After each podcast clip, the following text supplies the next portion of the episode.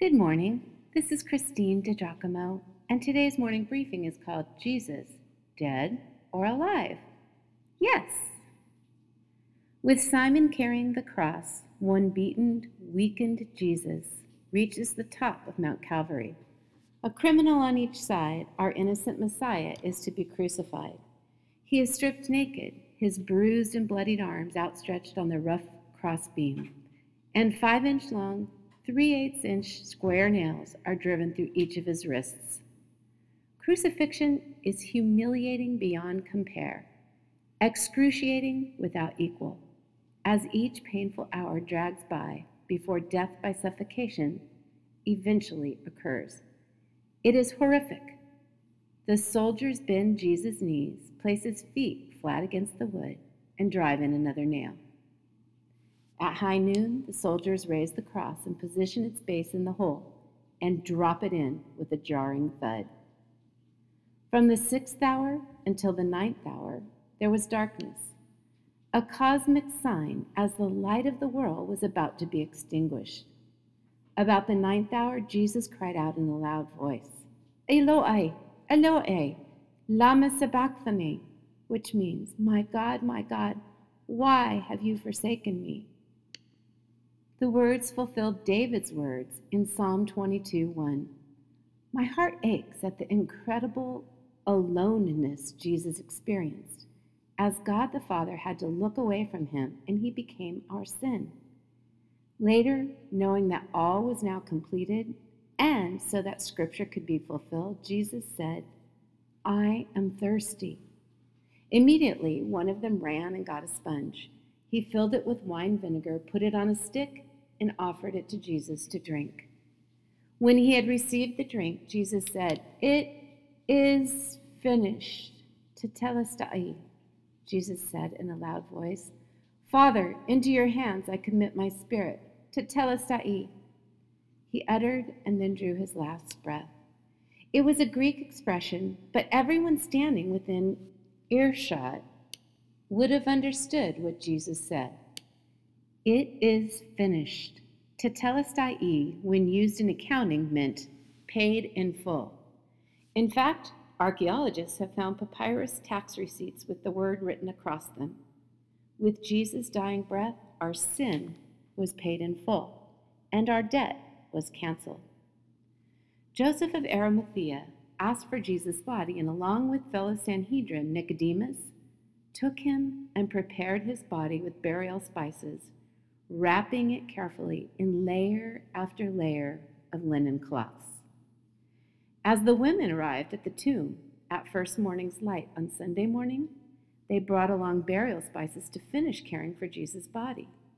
Amazingly, though, the gigantic stone had been rolled away from the entrance of the tomb. And even more amazingly, Jesus was not there. They were shocked. They were worried and frightened. They turned to go and then told the disciples that the Lord had done what he had said he was going to do. He rose from the dead, last at the cross, and first to the tomb, the women closest to Jesus. Peter and John went to see for themselves, and indeed the official Roman seal had been broken and the stone rolled away. And Jesus? He was not in the tomb. Apparently, he had risen from the dead.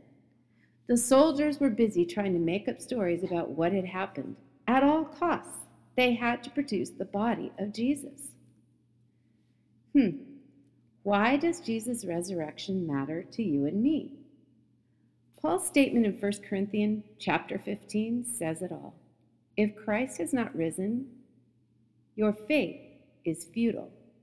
Another translation says, and if Christ has not been raised, our preaching is useless, and so is your faith. Why? Because the resurrection changes everything. Jesus had said he would die and be buried, and on the third day would rise again. If Jesus did not rise from the dead, it would have made him a liar, and nothing else he taught would have been credible. If he did not rise from the dead, we would not serve a living Savior and Lord. And if Jesus did not rise from the dead, we would not have the hope of resurrection after death ourselves to make our home with Him forever. The Christian faith would not have gone forward if Jesus had been killed and never heard from again. The disciples would have remained hopeless, died in shame, and that would have been the end of Christianity. Alas, it was not, and we are evidence of that. The young Jewish Christian church started in Jerusalem and soon spread to Mediterranean lands and beyond, which assures us that these new believers who were enduring great persecution saw and believed in the risen Lord. Paul wrote the most extensive biblical treatise on the bodily resurrection of Jesus Christ, also recorded in 1 Corinthians 15. I delivered to you that, he wrote, Christ died for our sins according to the Scriptures, and that he was buried, and that he was raised on the third day according to the Scriptures, and that he appeared to Cephas, Peter, then to the twelve. After that, he appeared to more than 500 brethren at one time, most of whom remain until now, but some have fallen asleep. Then he appeared to James, then to all the apostles, and last of all, as to one untimely born, he appeared to me also. So, Paul was an eyewitness of the resurrected Jesus. These verses form a creed that was recited in early Christian churches and has been dated by scholars to within two to eight years of Jesus' resurrection. Eyewitness accounts are the most valuable evidence in any matter or event being analyzed. Here we have 515 eyewitnesses most of whom were still alive when this was written, who could have refuted what has been recorded about Jesus' post resurrection appearances.